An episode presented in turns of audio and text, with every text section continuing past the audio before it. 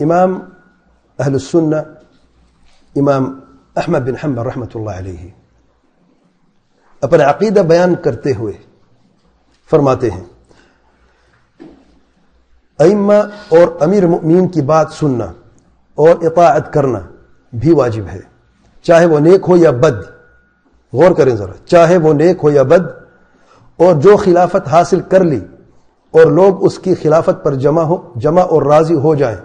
اور ان کی اطاعت بھی واجب ہے جو تلوار کے ذریعے غلبہ حاصل کر لے، یہاں تک کہ وہ خلیفہ ہو خلیفہ ہو جائے اور اسے امیر المؤمنین کہا جانے لگے۔ یعنی اس کے بھی فرما برداری سم طاعت واجب ہے۔ آگے امام صاحب فرماتے ہیں، فی کی تقسیم اور حدود کو قائم کرنا بھی ائمہ کے لیے یعنی حکمرانوں کے لیے ہے۔ کسی کے لیے جائز نہیں کہ ان کو اس معاملے میں تانا دے اور ان سے اختلاف کرے۔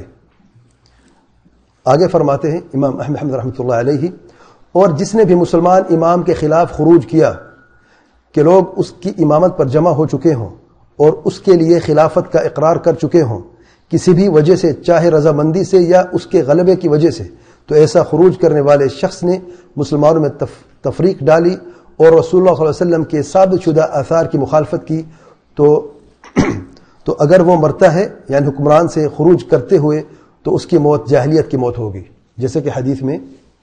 گزر چکا ہے۔ آگے امام احمد رحمۃ علیہ فرماتے ہیں، سلطان سے لڑنا یا اس کے خلاف خروج کرنا